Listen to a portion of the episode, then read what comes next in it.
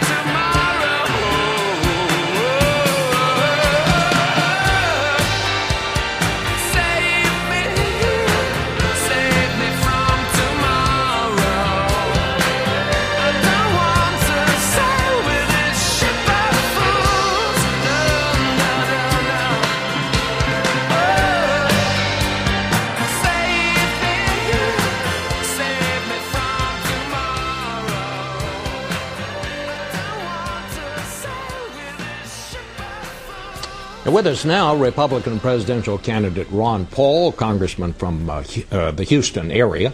What do you feel about Iran? Do you see that as a threat to this country? No, I think you don't. No, I think Iran. I think our policy toward Iran is a threat. That's what I fear. You know, I fear that tomorrow we might bomb Iran. That really scares me.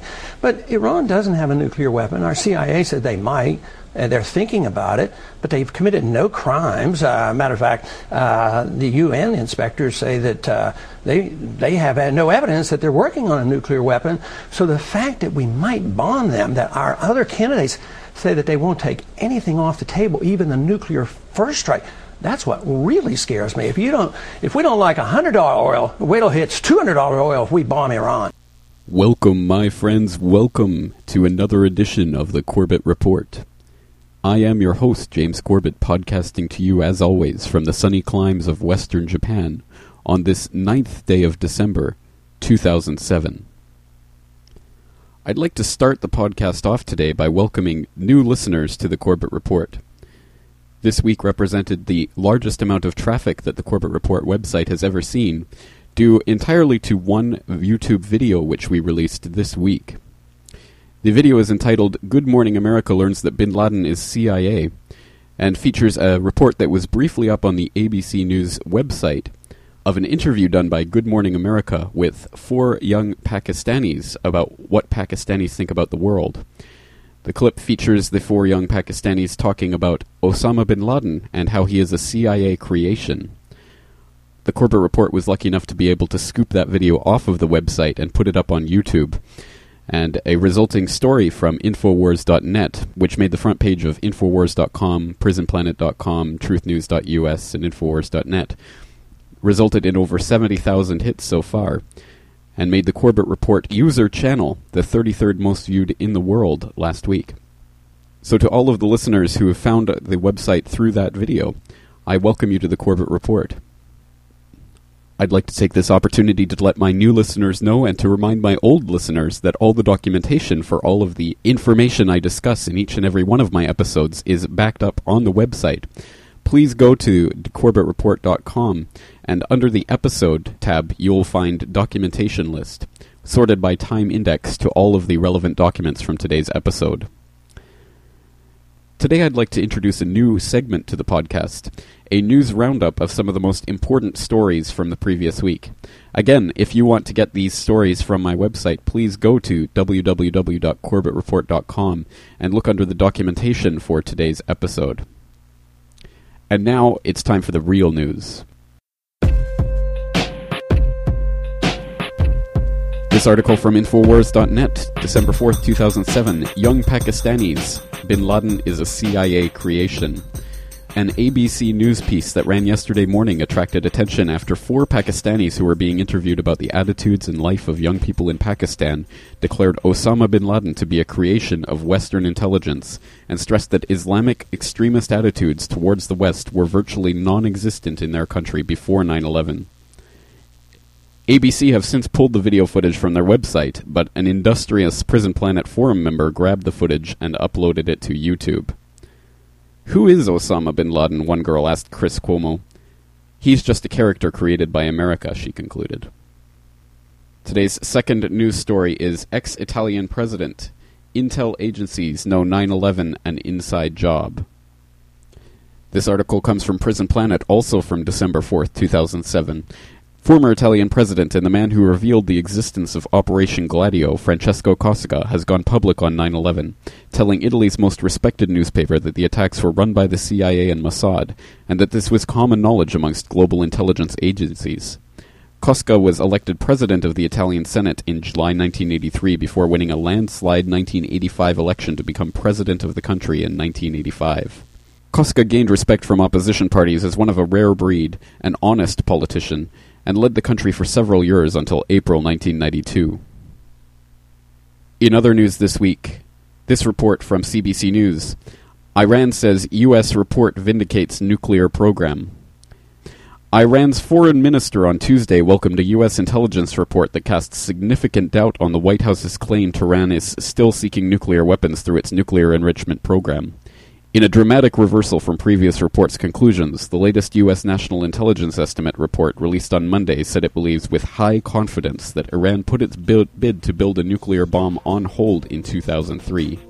Tehran has insisted it never has sought nuclear weapons. Again, please check out my site for the links to these stories. As you might have guessed from the opening clips from today's episode, we are going to be talking about the 2008 American presidential election. And as you might have also guessed from the title and opening clip, we are going to be talking about Ron Paul.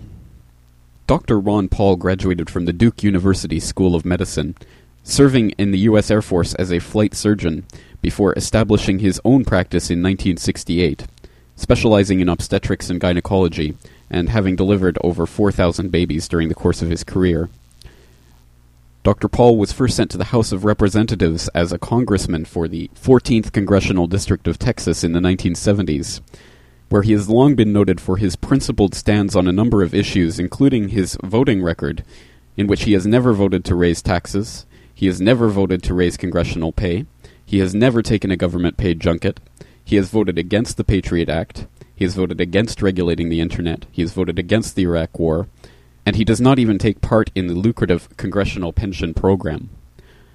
These are just some of the basic facts about Dr. Ron Paul. But for the few of you out there who still haven't heard of Dr. Paul or heard him speak, let's let the controlled corporate media introduce this so called dark horse candidate. NBC Nightly News ran a report in October 2007 about Dr. Paul's run for office. Let's listen to that report and their introduction of Dr. Paul and then analyze some of the propaganda and spin in this report. And now to presidential politics in this country and a candidate who was thought at the beginning of this whole process, at least, to be at the far fringes of the debate with little chance to make much of an impact. But Texas Congressman Ron Paul's campaign has caught on with a lot of Republicans, some Democrats, some independents, especially on the internet. Our report from NBC's Bob Faw. To some, Ron Paul is the Don Quixote of American politics, forever tilting at windmills. Get back to the revolutionary times and pick up the pieces. He says bring our troops back from Iraq. Bush has a horrible foreign policy. Abolish the Federal Reserve System. It's not constitutional. Abolish Social Security. It's gone. There's no money. Abolish the income tax. It's based on the assumption that the government owns us. And I think the American people are tired of the iron fist approach to their lives. He's getting more than applause. This summer alone, Ron Paul raised over $5 million from supporters like Brian Costin in Chicago. We're out here to change our country. Costin doesn't just organize Ron Paul rallies, he spends up to four hours a day touting Paul on the internet. It's a new age in politics. Justine Lamb, for example, uses her hat cam to stream live Ron Paul's speeches and rallies. And they're broadcasting it right now on the internet, and it's on our website as well. Results scores of online donors, 40,000 plus friends of Ron Paul in more than 800 cities, where he's become the bon vivant of the blogosphere. Congressman Ron Paul, thank you so much for joining me. He's not just tapping into war fatigue. Don't you think it's time we came home? He's also tapping into their distrust of big government. I'm mad as hell, and we're getting to the point where people are not going to take it anymore. He wants to get back to the way it's supposed to be. The message of a Texas obstetrician who's delivered 4,000 babies and who's voted against so many government programs, he's been nicknamed Dr. No. We don't need to be, depend on the federal government because it doesn't work. But I'm really saying yes to what has made America great. Wielding Don Quixote's lance, bent, not broken. Bob Faw, NBC News, Arlington, Virginia. Now, keep in mind that that report was aired back in October of 2007, perhaps at a time when the mainstream media could still deny that Ron Paul had any real grassroots support other than a fringe element on the internet. And you'll notice that that clip included many of the tricks that the controlled corporate media often employ to dismiss real people and real issues. You'll notice, for example, that they introduced the report by noting that many people thought Dr. Paul was a fringe element who could not appeal to many voters. They also denied Dr. Paul a chance to speak at any great length in the report. There was not one single clip of Dr. Paul speaking for more than four or five seconds in the entire two and a half minute news piece. Whatever the biases and spin on that report, it was still at least valuable in getting across some of the main ideas of Dr. Paul's campaign. This campaign is growing substantially by the day, appealing to voters who are disaffected by the current gang in Washington and looking for real change. That NBC News report noted that Ron Paul was able to raise over $5 million this summer in campaign fundraising, a surprising figure considering that Ron Paul's average donation was $40. These are not the figures that are seen by the candidates who appeal to large corporate conglomerates in the military industrial complex. And for an example of that, I note Hillary Clinton's campaign has received more funding from the military industrial complex than all of the other candidates combined. Ron Paul's support comes from real people who are truly concerned about America and its impact on the world. One of the most remarkable examples of this growing impact of the Ron Paul campaign came on November 5th, 2007, when the campaign was able to set an all time record for fundraising on a single day by raising over $4.3 million. This campaign was organized on the internet as a sly tongue in cheek reference to Guy Fawkes Day, recently popularized in the movie V for Vendetta as a day to mark dissent against the ruling tyrannical government. Since that day, the controlled corporate media has been losing more and more credibility by continuing to deny that the Ron Paul campaign is a growing force in American politics. But deny it they do. If Ron Paul's philosophy were to be encapsulated in a single phrase, perhaps the philosophy of liberty would be the best way to encapsulate it. For those curious about the philosophy of liberty, there is a video available on YouTube under that very name, which you can access from my user profile on YouTube. Simply type in www.youtube.com slash Corbett Report, all one word, and under my favorites you'll be able to find The Philosophy of Liberty.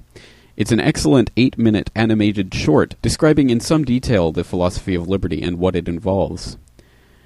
For a more audio friendly introduction to the philosophy of liberty, we turn again to a clip from the controlled corporate media.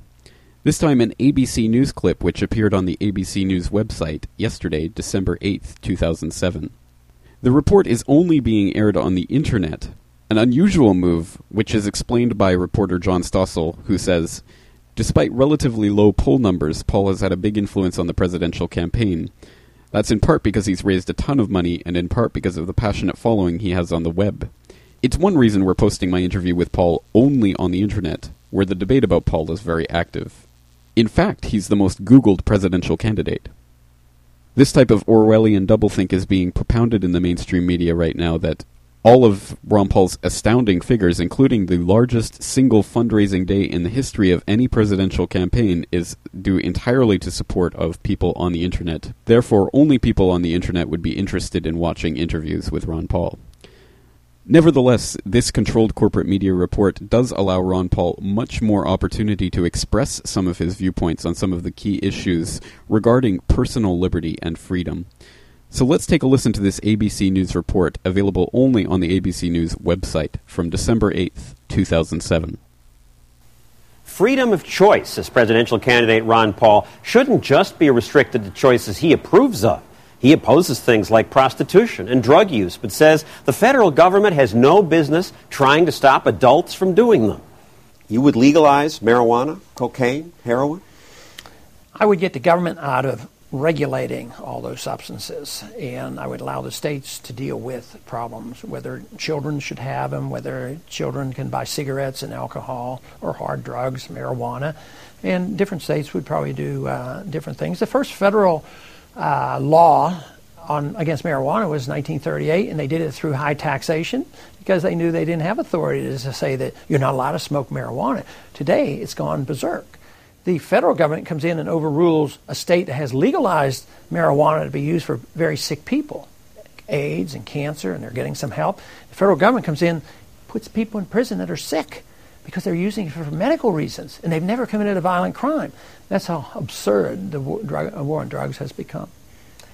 Alcohol prohibition led to more crime.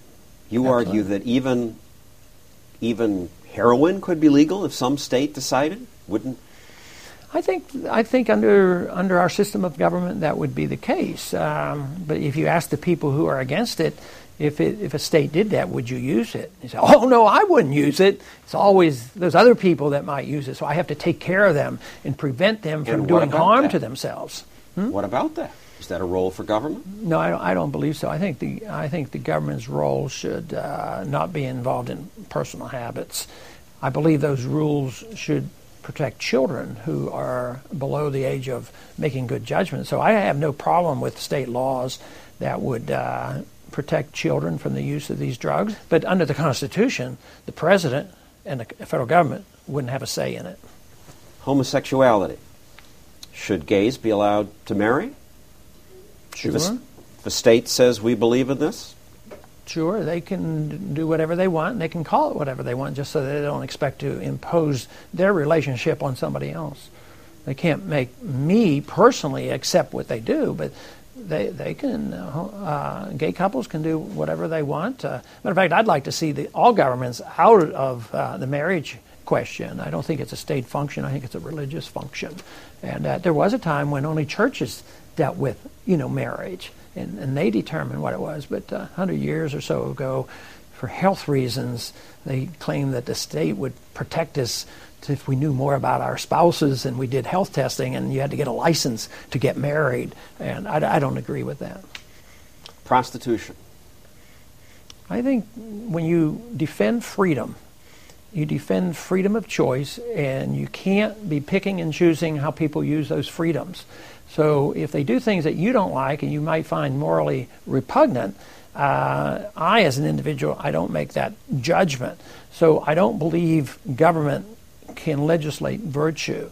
I can reject it personally and preach against it, whether it's drugs or prostitution. But my solution comes from my personal behavior with myself and how I raise my children. But uh, whether it's personal behavior or economic behavior, I want people to have freedom of choice. Adults, you seem to be saying, own their own bodies, and if a woman wants to rent hers out, that's her business. If she wants or he wants to smoke crack, Yeah, I, th- I think it's it's tragic, and uh, matter of fact, I think the war on drugs, uh, which has caused the price of drugs to go up, and we don't we treat them as criminals rather than sick people. We have pushed a lot of people into prostitution. So prostitution is related to the mistakes we've made in in in the uh, in the drug war. But you know, I think people you know make bad choices in religion and philosophy, but we don't regulate their thinking or their religious beliefs that they're not harming other people. That's why I defend this position that individuals should protect themselves. Governments can't protect individuals from themselves. It's just impossible. Otherwise, they become a tyrannical state. Again, that report is slightly more balanced than the NBC News report, but still features the interviewer, John Stossel, trying to paint Ron Paul as some sort of heroin using, prostitute frequenting maniac. But Ron Paul nevertheless manages to get his point across very, very well that people are in charge of their own lives, and personal freedom and liberty means the freedom to do things that other people perhaps don't approve of, as long as it does not harm other people. This philosophy of liberty likely raises two questions in the listener's mind. Firstly, is Ron Paul serious, i.e., does he take a principled stand for the philosophy of liberty throughout his career? And secondly, how does this philosophy of liberty play out in real problems in the real world, for example, the war in Iraq? Well, let's kill two birds with one stone by answering both questions with a couple of quick clips. The first clip features Dr. Paul on the floor of the House of Representatives addressing the Congress on October 8, 2002 during the height of the six month long build up to war in Iraq. This clip outlines why Ron Paul was opposed to the build up to the war and also why he imposed the specific legislation authorizing George Bush to wage war on Iraq without prior approval of the Congress as constitutionally mandated. I thank the gentleman for yielding and I ask unanimous consent to revise and extend my remarks. Without objection. Madam Speaker, I rise in opposition uh, to this resolution. The wisdom of the war is one issue, but the process and the philosophy behind our foreign policy are other issues as well.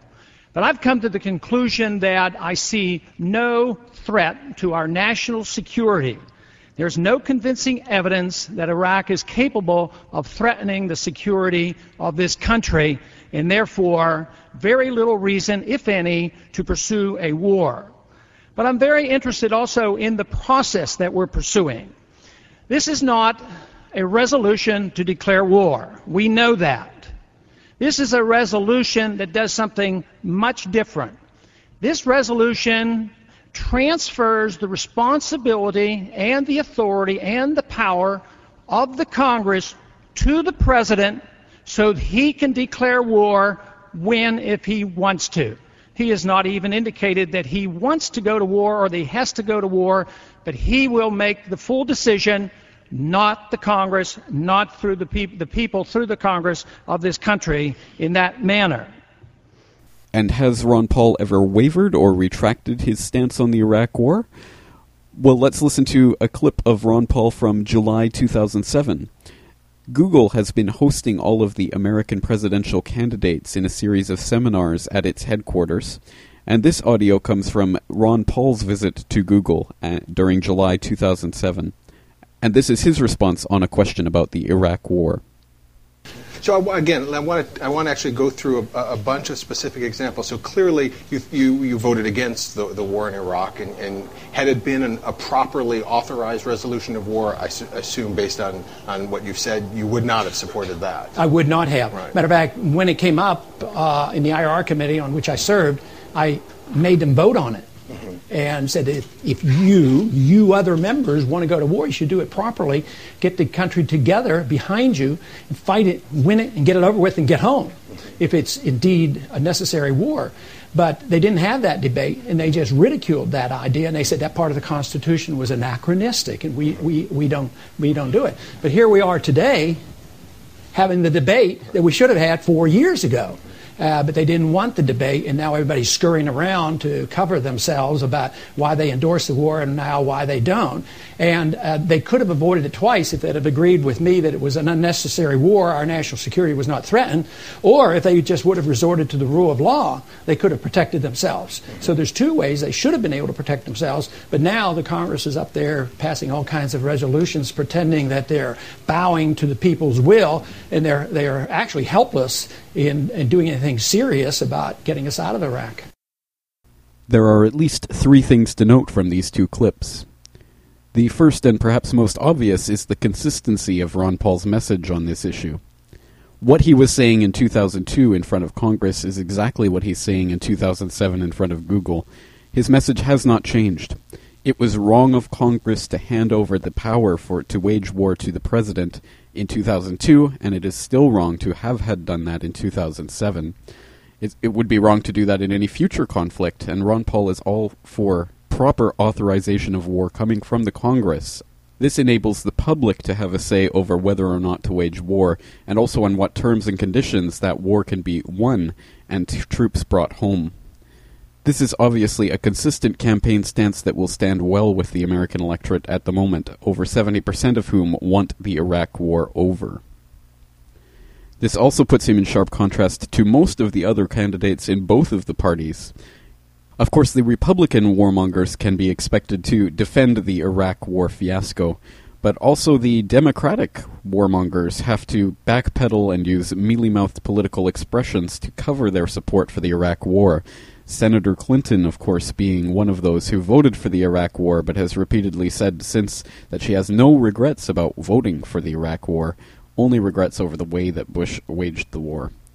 Such expressions are no longer going to cut it with the American electorate, and we want a principled leader who will take a principled stand on the Iraq War, stating in no uncertain terms that he will bring troops home as quickly as possible and stop the empire building that America has been engaged in for the past century.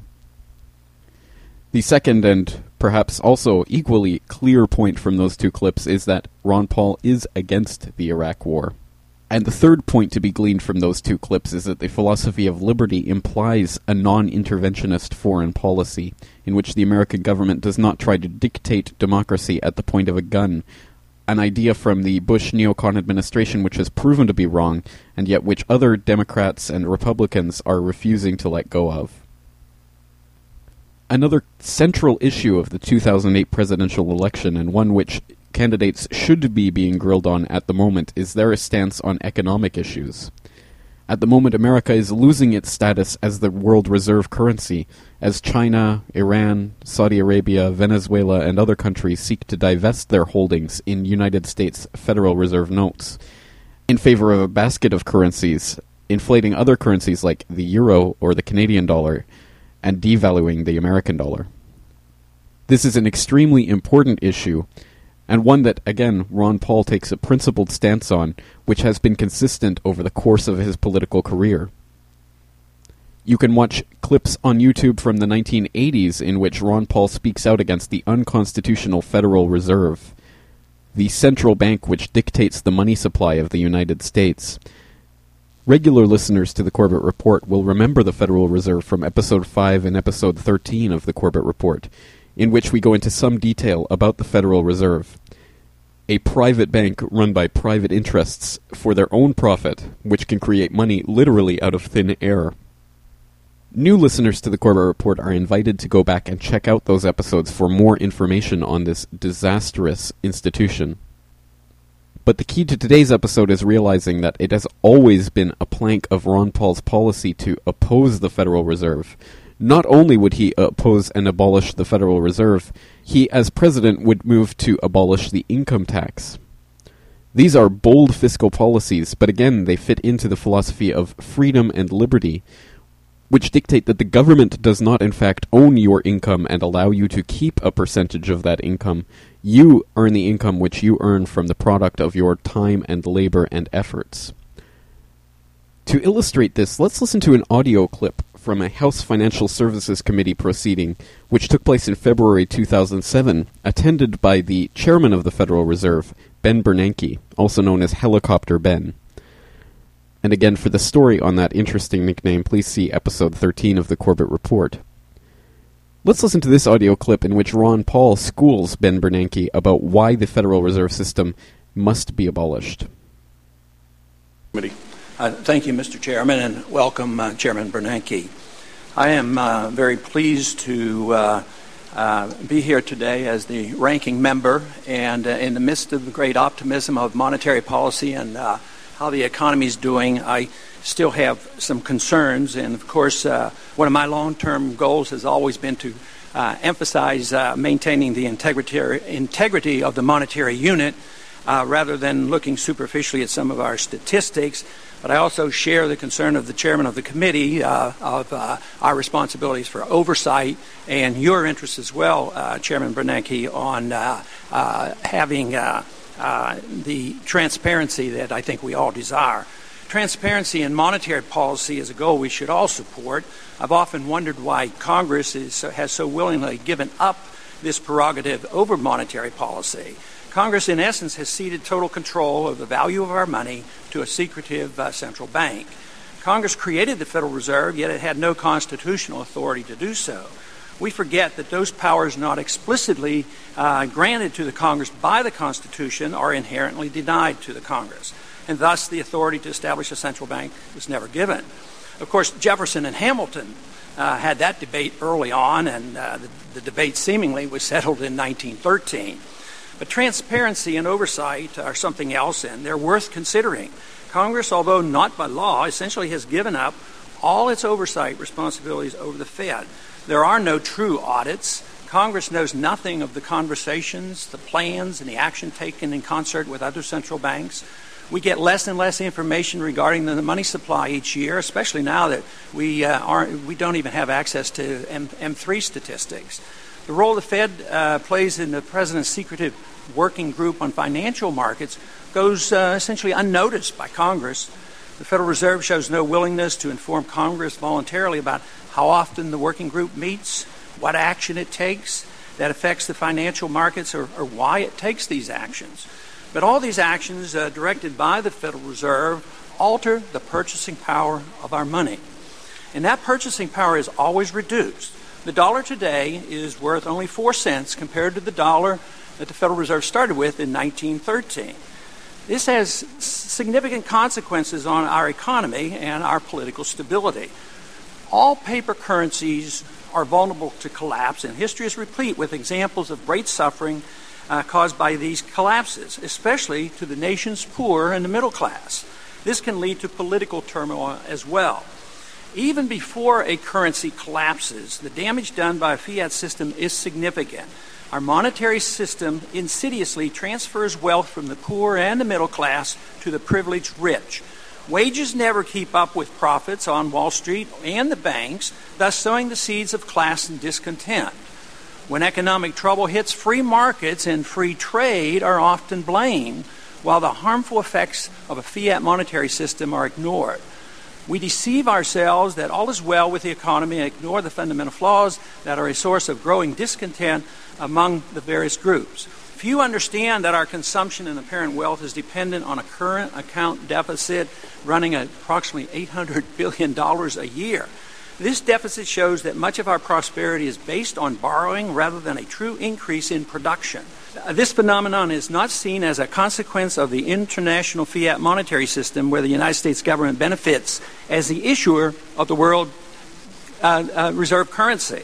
Government officials consistently claim that inflation is in check at barely 2%, but middle class Americans know that their purchasing power, especially when it comes to housing, energy, and medical care and school tuition, is shrinking much faster than at 2% per year. Even if prices are held in check, in spite of our monetary inflation, concentrating on the CPI st- statistics distracts from the real issue. We must address the important consequences of the Fed manipulation of interest rates. When interest rates are artificially low, below market rates, insidious malinvestment, and excessive indebtedness inevitably brings about the economic downturns that everyone dreads. We look at GDP figures and reassure ourselves that all is well, yet a growing number of Americans still do not enjoy the high standard of living that monetary inflation brings to the privileged few. Those who benefit the most are the ones who get to use the newly created credit first. The gentleman's time has expired. If the gentleman would come to a conclusion. Uh, Okay, I, I will uh, yield back. Once again, Ron Paul demonstrates the philosophy of liberty in action, pointing out the unconstitutionality of the Federal Reserve, and also how the hiding of important information, such as the M3 money supply, which Ben Bernanke made secret after he became chairman of the Federal Reserve, is a dangerous precedent which can only serve to make the United States more vulnerable to a destruction of its currency. Ron Paul has always advocated and will always advocate the return of the dollar to the gold standard, the only way to combat a fiat currency made out of nothing, which is tantamount to counterfeit. And what of that other great pressing issue of our time, the encroaching globalization inherent in such unconstitutional and undemocratic processes as the Security and Prosperity Partnership, which is gradually transforming the sovereign countries of Canada, the United States, and Mexico into a North American Union. Ron Paul's philosophy of liberty also dictates that there is no possibility of liberty under a centralized form of control, and centralized government as represented in such unaccountable regional governments, would be disastrous for the idea of the progress of human liberty. As such, Ron Paul is firmly opposed to the North American Union. Again, let's get that from his own words. Let's take a listen to a clip from the recent YouTube Republican presidential debate, and a question that was posed to Ron Paul about the encroaching North American Union. Good evening, candidates. This is Seekster from Arlington, Texas, and this question is for Ron Paul. I've met a lot of your supporters online, but I've noticed that a good number of them seem to buy into this conspiracy theory regarding the Council of Foreign Relations and some plan to make a North American Union by merging the United States with Canada and Mexico. These supporters of yours seem to think that you also believe in this theory. So my question to you is, do you really believe in all this, or are people just putting words in your mouth? Well, 90 seconds. Well, it all depends on what you mean by all of this. Uh, the CFR exists, the Trilateral Commission exists, and it's a, quote, conspiracy of ideas. This is an ideological battle. Some people believe in globalism, others of us believe in national sovereignty.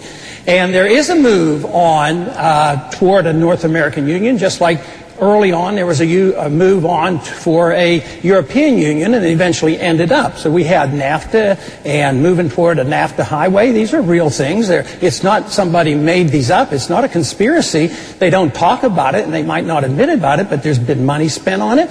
Uh, there was legislation passed in the Texas legislature unanimously to put a hold on it. They're, they're planning on millions of acres taken by eminent domain for an international highway from Mexico to Canada, which is going to make the immigration problem that much worse. So it's, it's not so much a, a secretive conspiracy. It's a contest between ideologies, whether we believe in our institutions here, our national sovereignty, our Constitution, or are we going to further move in the direction of international government, more UN? You know, this country goes to war under UN resolutions. I don't like big government in Washington. So I don't like this trend toward international government. We have a WTO that wants to control our drug industry, our nutritional products. So I'm against all that, but it's not so much as a sinister conspiracy. It's just knowledge is out there. If we look for it, you'll realize that our national sovereignty is under threat. Congressman Paul, thank you.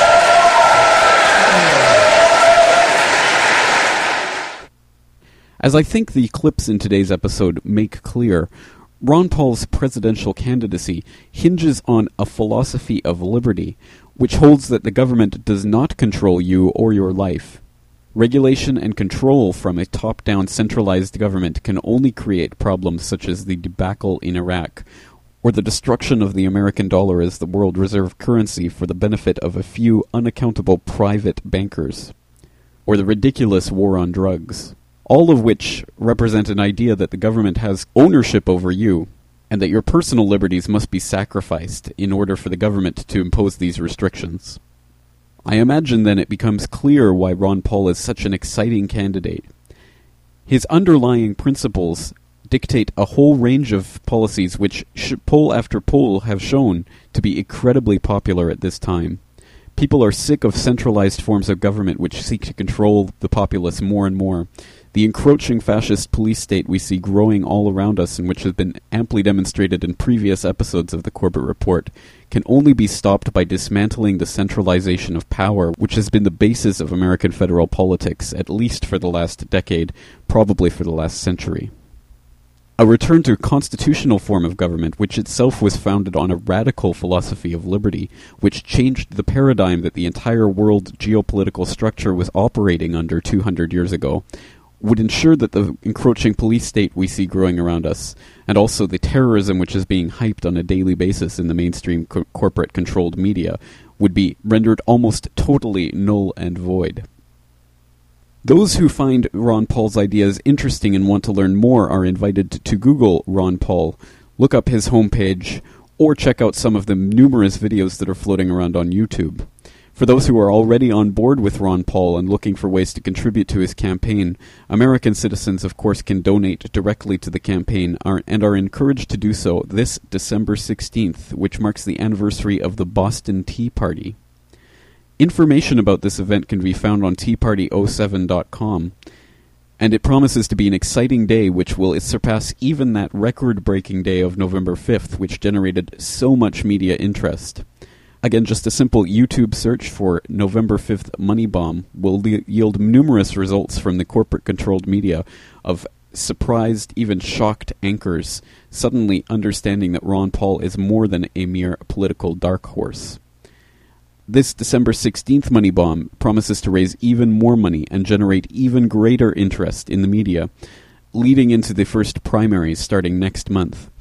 This is an extremely exciting time for supporters of Ron Paul and even non American citizens are encouraged to find out more about Ron Paul's political campaign, as the President of the United States obviously has a large degree of influence over global politics. Indeed, a recent poll came out on the internet showing that if the presidential election were held in America today and the people of the world, the non American citizens, could vote, they would vote for Ron Paul. Ron Paul's success in poll after poll after poll proves there is an exciting groundswell of support from the grassroots of the electorate, from all per- political persuasions. This has been demonstrated today in numerous fields, from the war in Iraq to the impending war on Iran to fiscal policy to personal liberties. But perhaps the clearest way in which Ron Paul can be differentiated from the other candidates in the 2008 presidential election is that the other candidates want to be put in office so that they can exert power. Ron Paul wants to be put in office so he can not exert power. Perhaps I'll let him describe this better in his own words. Again, let's turn to a question from that appearance he made at Google's headquarters in July 2007. I think this may be the last question, so you you, you get the question. Great. Uh, so thanks for coming, Dr. Paul. Um, I just wanted to say that I'm consistently impressed by the way that you use uh, historical precedent and comparisons as the underpinnings for your arguments.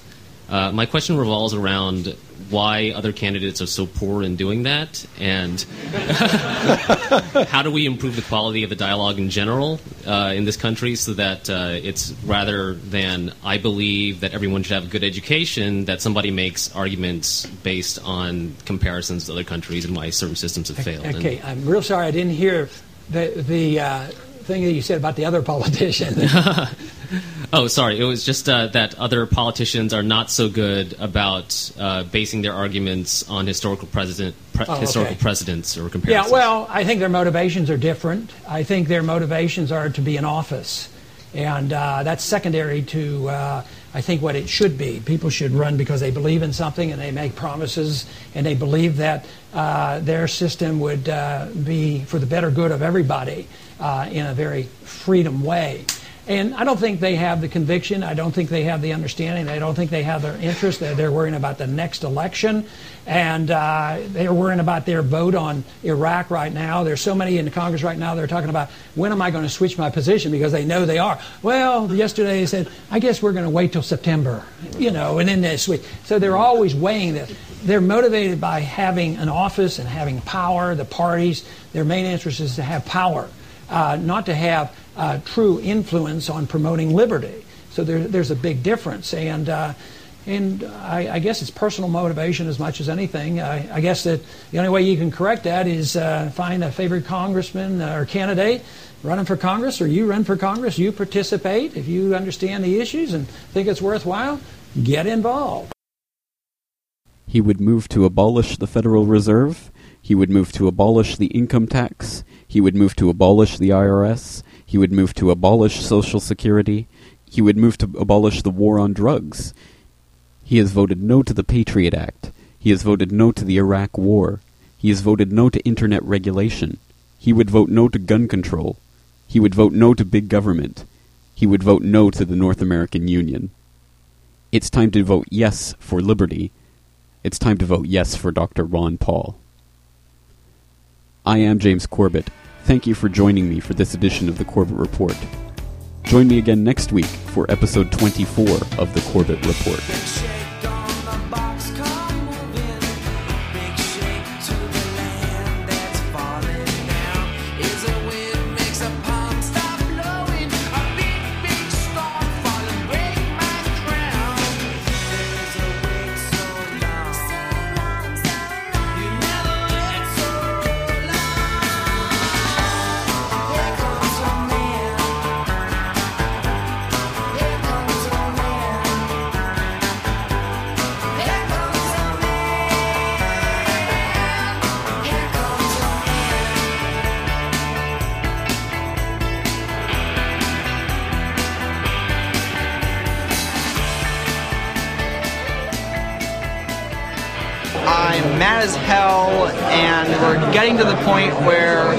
People are not going to take it anymore.